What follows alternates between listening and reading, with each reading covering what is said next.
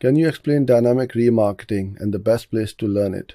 There isn't much on it on YouTube, or you can make a video on it. I believe we have got some videos on uh, dynamic remarketing. I'll try and put this after we finish the call uh, in the comments underneath. But what dynamic remarketing does is it usually is used for e-commerce websites.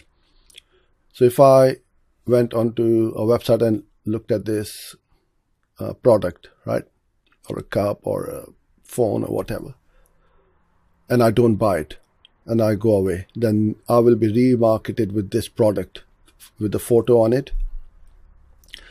Wherever I go. If I go to ESPN, um, New York Times, webs, all these third-party websites which are part of the Google uh, Display Network, and I'll start to see those uh, that same product photo with the price and the name of the store or whatever, and that is what is called uh, dynamic remarketing. So you are targeting or remarketing the exact product uh, to that person.